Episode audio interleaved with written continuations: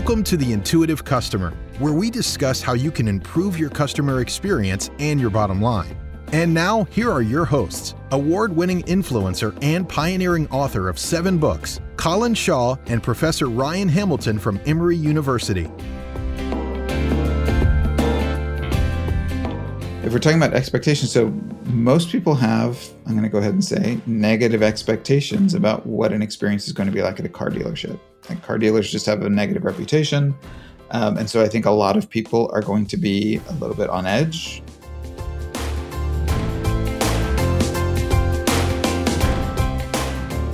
And I would suggest to you that 95% of businesses do not understand their customers' emotional expectations. And when you think about that from a customer journey perspective, because clearly the emotional expectations change as the journey progresses. You could have had a friend, which would be highly unusual in itself, but let, us go with the theory anyway. So. Maybe I will go permanently one way. I need to put up with this. So, Ryan, I was giving a speech the other day, conference speech, mm-hmm. and and one of the questions I got was about customer expectations, and and I, have been using this sort of technique for years. Uh, let me let me try it on you, mate. All right. So, have you ever been to the Congo? I have not been to the Congo. Tell me what you think it would be like if you went there. I mean, most of what I know about the Congo comes from books and movies. Uh, so lots of jungles, exotic animals. Seems like a dangerous place based on my stereotypes of it, which may not be accurate, but that's what comes to mind. Imagine that you just landed, okay, and you got off the plane and you've gone through passport control and you've just walked out of the terminal building. What do you think the scene in front of you would, would look like? and what would it feel like and smell like? I, I imagine humid, uh, lush, jungly.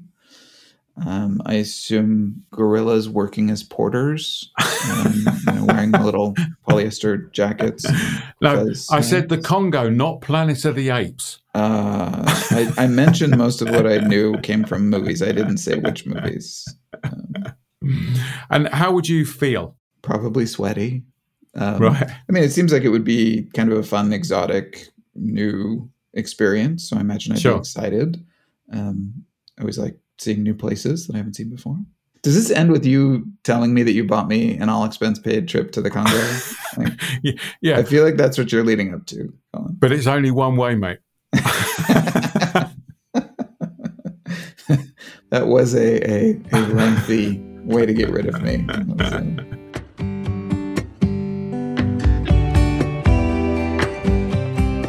Today we're talking about customer expectations. So let me try to try to set the scene here. And the reason I use this is this is really for me sort of highlights some of the issues around this and some of the understanding of what we mean by customer expectations and understanding customer expectations and and clearly to understand a customer expectation is pretty fundamental in providing a good experience. So typically the way I do this when I'm doing a conference speech is, is I say to people, say to the audience, go through exactly the same as you've just done. Invariably, I ask them to close their eyes because people can sort of imagine these things in much deeper context. And the bit I want to point out from what you're saying is the really interesting thing is you've never been. No. Okay. And yet you have this picture in your brain of what it would be like. The interesting part then is how did that get there? What caused you to to think of of those things? Because the other interesting bit for me is that not only did you have this picture in your brain, you you said the word lush on a few occasions and jungle, and obviously the Congo is famous for gorillas and stuff like that. If you look at well, where did that image come from? As you mentioned, it's clearly come from books or TV, Uh, what was that famous film? Was it Gorillas in the Mist? Wasn't it? Um, that was all about um, I can't remember who it was, but interacting with the gorillas. It's been on um, David Attenborough on. It wasn't the Blue Planet, but one of the series. There's a, a Michael Crichton novel called Congo that I read when I was a teenager. Yeah, but basically, it's if you said to yourself, "Well, where did that Im- those images come from?" It would have been things like the media, okay, in general, it could have been blogs. It could have been social media now, people that maybe that you followed or or whatever. It could have been friends. Yeah. So, you know, you could have had a friend, which would be highly unusual in itself, but let, let's go with the theory anyway. So maybe I will go permanently one way. I need to put up with this. It could have been, you know, as I say, a friend who turned around to you and said, hey, I went to the Congo last week and, and this is what it would like, and that would influence you. It could have been that, and this is where you start getting interesting. It could have been that you've been to, you haven't been to the Congo, but maybe you've been to Kenya. Right. Or maybe you've been to Tanzania. You know, in other words, a similar type of experience. Mm-hmm. Yeah. And I guess the important part here is for me, this is how customer expectations are are built. And the other really interesting thing for me is, and again, this is where I think a lot of organizations go really wrong in understanding their customers' experience. The other interesting thing is, you didn't just tell me about the what I would call the rational things. That there would be lush, the, the place would look lush, but even that has sort of connotations of some emotional content in it. But uh, you know, the, the choice of the word lush is interesting. But you also told I, me. I was using lush as the slang for someone who's a drunk. I don't know if that changes anything. no, not really. Okay, but there okay. you go. No wonder you told me about your feelings actually, because you said that you were it was going to be fun, and you said that you were going to be excited. I, I drink extensively when I'm on vacations, that was, that was especially one way in vacations. Uh, but the important aspect there is customers, people don't just have rational expectations, mm. they have emotional expectations. And again, if I was to replay that to, yeah, and, and I'm sure people have heard this type of conversation, people would say, and I thought it was going to be really fun, but it wasn't. Mm-hmm. And I was really excited by it, but it was quite disappointing. And even thinking about it, the word disappointing means that you were expecting yeah, something. expectations been violated. Yeah, yeah. And I didn't get it. The only other aspect that I want to throw into all of that is you even talked about humidity. So your senses effectively. And the reason I choose on the Congo is because not many people have been there, basically. If I turned around and said how many people have been to Florida, there, would be a few more, you know. I choose the Congo because the reality is, is not many people have, have been there.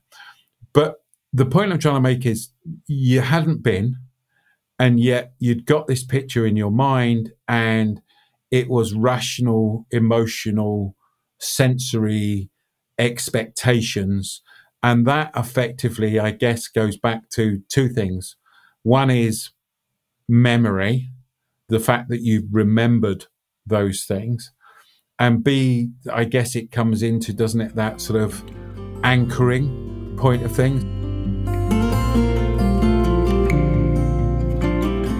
Maybe I'll pass over to you now and tell us what's happening there from a theory base, and then we'll go on and talk a bit more about what does this mean for customers and how to use all this stuff? Sure. So, from a theory standpoint, Colin was insulting me by implying that he wanted me to go away to a different part of the planet permanently. Can I just say that wasn't a theory, mate? That, that, was reality. The theory behind that is Colin's a jerk. So we can we can derive some hypotheses. No. So the, from a theory perspective, expectations are so important because they are one form of reference point that we have. So the basic idea is that when we're evaluating anything, almost always are evaluating it relative to something else. We make these relative comparisons. And and the the novel experience of going someplace you've never been, I think is an interesting case understand why you like it as as an example that you use. Because even in that case, we're still going to be comparing it to something, right? We spontaneously form these expectations, even for something that's completely novel and different. Like recently, some billionaires have gone up into space as space Yeah. tourists for the first time. And that was a totally novel experience for all of them. They'd never done anything like that before. And yet, I guarantee they had a set of expectations about what that experience would be like before they did it, even though it was completely novel. And it probably was some combination of, you know, experiences they've had flying in airplanes Yeah. and, you know, all these sci fi movies and Watching TV Star Trek. Exactly. Right. And so, to your point, we never walk into something with just a completely blank slate and no expectation. Yeah. Because we need that. We can't evaluate things unless we have a point of comparison. And if if we have previous experiences, right? Like so if you're calling into a call center again, you don't need to construct some elaborate expectation of what, what exotic experience it would be to call into a call center. Like what would that even be like? Yes. we've got plenty of actual experiences doing that and so we can draw on those for our expectations but even in a case where it's completely new and different we'll still kind of construct an expectation because we need those reference points You raised an interesting point about the the contact center because it doesn't have to even be in the same industry, does it? no no Yeah. You get customers who, our clients who would turn around and go, well, you know, um, our website does this when they call into our uh, contact center. It's, you know, it's that. The point I always make to them is customers will look across and go, well, here's an example. Amazon's a good example. Mhm. Yeah. That's the benchmark, isn't it? When I'm doing e-commerce online, I'm buying something online. I am now judging myself, everybody else against Amazon whether that's reasonable or not. For me, the layman's perspective is I'm buying something. Why can't it be delivered the next day like Amazon does it? yep Uh, I was buying some clothes the other day. The company I was buying them from, when I went to return them, I had to go through this bloody tortuous process of of returning the items and then taking them to the place and uh, having to pay for the return. And I was thinking, I'm just not going to buy them from this place anymore. I'm just going to buy them from Amazon because it's so much easier. Just click, click, click, and it, it it's done. So it does transfer across, doesn't it? Absolutely yeah. It's common that firms will be like oh you know we have the best whatever experience in the in the business or, or our returns policy is the most friendly in our industry.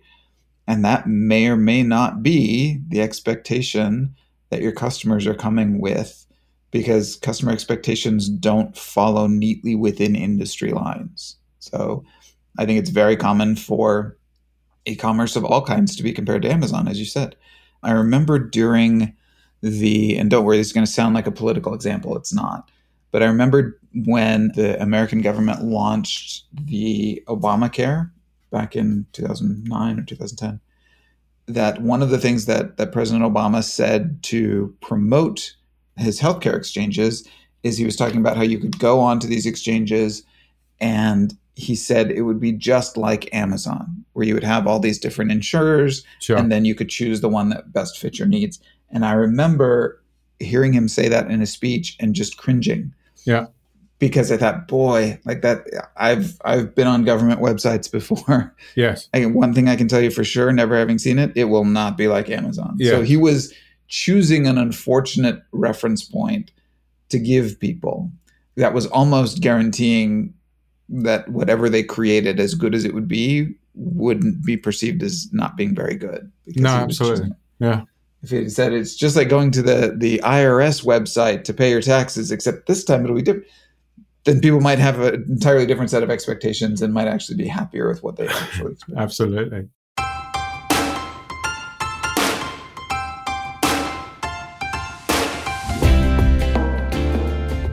Here is Anna talking on the show. Hi, Colin and Ryan. I'm in a pickle.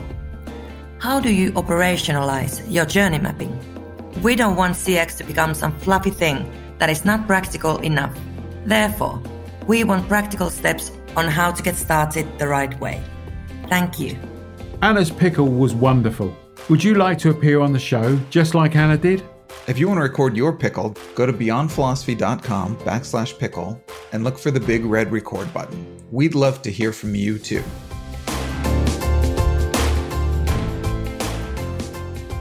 But the interesting question for me then is I really want people to think about this. So if you buy into the fact that we have rational expectations, okay, so go back to the, the, the Congo, we have rational expectations about what's going to happen there.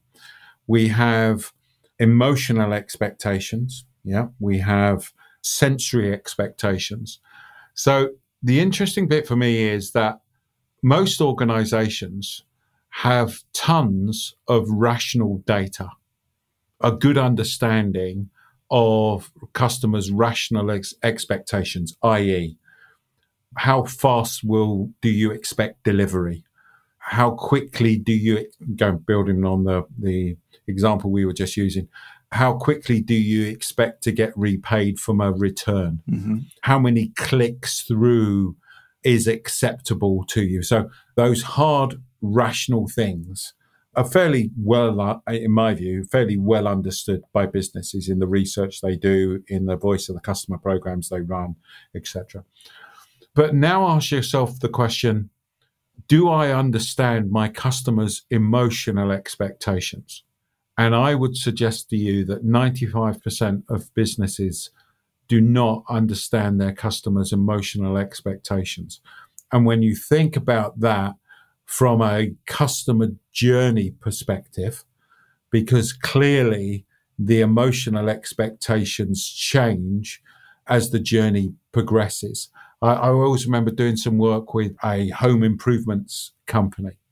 Uh, and what we discovered was that customers' emotional expectations when the salesman was going to call on them on the evening was they put up all of the sort of the protective measures because they were suspicious.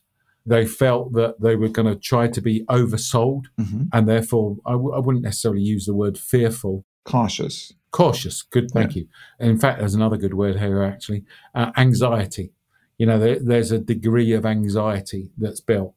And yet, at the end of the sale, and maybe even when it gets to installation and stuff like that, if you look at customers' emotional expectations at that point, is they would be very different. They've already made those choices based upon, oh well, actually they were pretty good and they, you know, they didn't pressurize me and blah blah blah blah blah. But and and now these guys are really good because they've come around and they inspected things. So I'm fairly confident and emotion that they're going to install this stuff and it's going to work well. But I've got some anxiety around the fact that they're going to be knocking around my house and you know what's going to happen with the dust and blah blah blah blah blah and and therefore the key issue is once you've understood those emotional expectations you can do things about it but if you don't understand those emotional expectations then you can't manage them and you don't know what they are and therefore you actually could be reinforcing in the actions that you're taking some of those emotional expectations. Does that make sense? Absolutely. Yeah. One common example is you might anticipate that your customers' expectations are around timeliness of the interaction and people want to get in and out and, and get on with their lives. And, and that's usually a safe bet. But it could be that if people's emotional expectations were were more around uncertainty and really going into this kind of, you know, having no experience, not being sure what to do, then it could be that your employee rushing them through this so that the, the transaction time is smaller could actually kind of harm the overall emotional experience because what they really wanted is somebody to kind of walk them through and comfort them and let them know what the whole experience should be like. Yeah, actually, I, I remember um, uh, we did a podcast, didn't we, a couple of weeks ago, where you were talking about you buying your new car, Uh huh. and you were saying about the fact that the sales guy, I presume it was the sales guy, who was trying to sort of talk you through all of the different aspects of the car, but actually you just wanted to go because you bought the car and you made the choice. Was that right? That's right. Yeah. Understanding where I was at that point in the cycle, I would have been much more open to being walked through everything before the transaction had been completed and finalized. Because by the time it had been, I was already in a different kind of state of mind where I just wanted to get out and get on with my day and enjoy my new car. Understanding the different emotional expectations that people have at different stages in the journey um, would have helped them serve me better. Yeah, no, absolutely, and that I mean, and that for me is a good example because the danger is is that you could do things to reinforce. Well, I mean, first of all, knowing that it could be that you go, and what we're going to do, uh, Mr. Hamilton, is we are going to give you a call tomorrow and we'll run through some of the questions. Or here's a video of, you know, some of the typical things that you get. And, you know, here's our number. Why don't you give us a call if you get any questions in two or three days' time? Yeah. I mean, to their credit, I did get an email from them a couple of days later saying almost exactly that. Like, look, we realize that, that, you know, things are rushed and, and so people may not know all the features that a new car so stop by the dealership let's set up an appointment and you can talk to us later i think that they were somewhat sensitive to that uh, i think they could do even better in that there's a lot of downtime during that process like i sign some paperwork and then it's got to go over to some other department and so i have to wait and then it comes back and i sign some more stuff and then that goes back to another group yeah there was all that dead time where the person could have taken me out and shown me the features of the car kind of while I was still in that transaction process as opposed to waiting until the end. But but yeah, I, I, think that you know the stuff you're suggesting is exactly right. Like get into the understanding of what your customers are expecting and, and what they are comparing the experience to. Yeah, and, and and and again, building on that and going back to the home improvements example, customers are not going to say to you, I feel anxious before walking into the dealership or walking in, having the salesperson come around and talk to me. I'm going to feel anxious. They're not going to tell you that for obvious reasons. But you, again, you need to find those things out. Uh, and again, where you can get to is again segmentation, which is there are different groups of people. I guess, Ryan, if you were one of these people that bought a, a, car every year and it had been the same car and you know nothing much has changed, you don't need much of a talk through. No, I, that's exactly right. I mean, if if we're talking about expectations, so most people have, I'm going to go ahead and say, negative expectations about what an experience is going to be like at a car dealership. Like car dealers just have a negative reputation. Um, and so I think a lot of people are going to be a little bit on edge, you know, just like you were saying, worried about getting ripped off or about like agreeing to something that they're going to regret later but that'll change with the segment so if there's a, a person who has bought from this particular dealership before or who buys cars very frequently they may not be intimidated by that at all and so would expect a different experience walking in yes no absolutely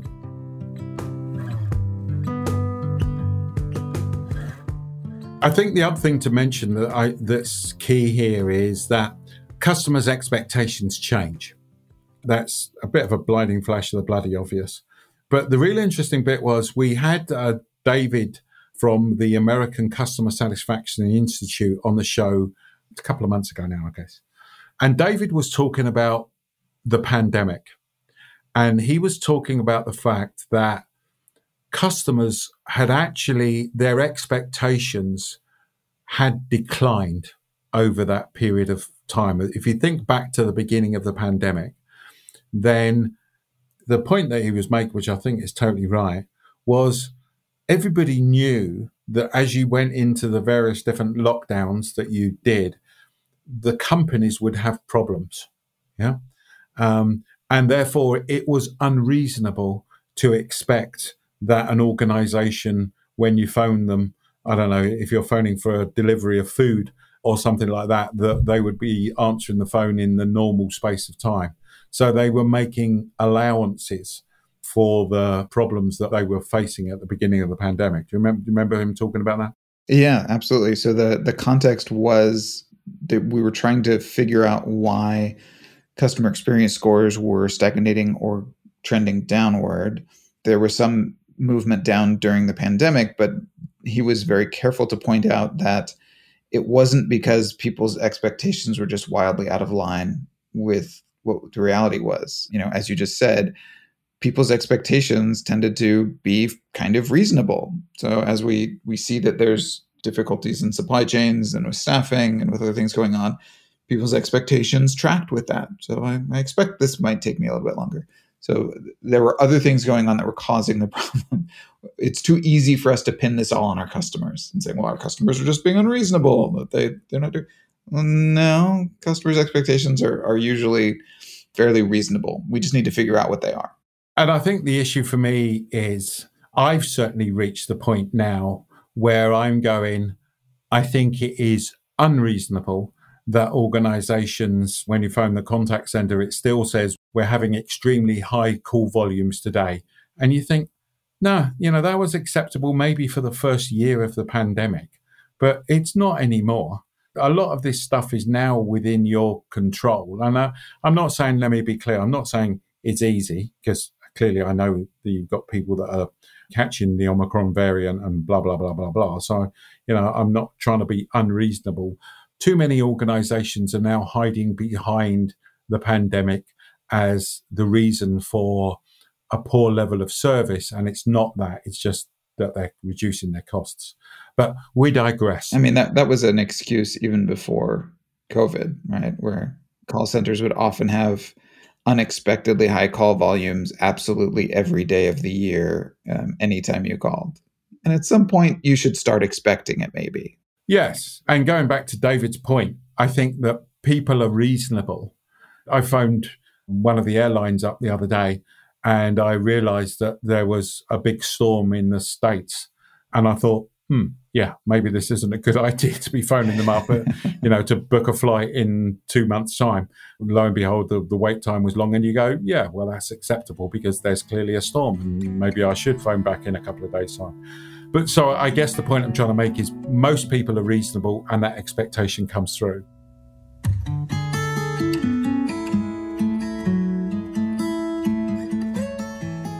Let's take a step back. Let's do our usual bit of uh, of the you know. So what? What what does this mean for everybody? Do you want to go first, and or, or do you want me to go first? Um, I can go first. I think that the realization that people always need reference points. That when we're talking about experiences, a lot of times those reference points comes in the form of these expectations.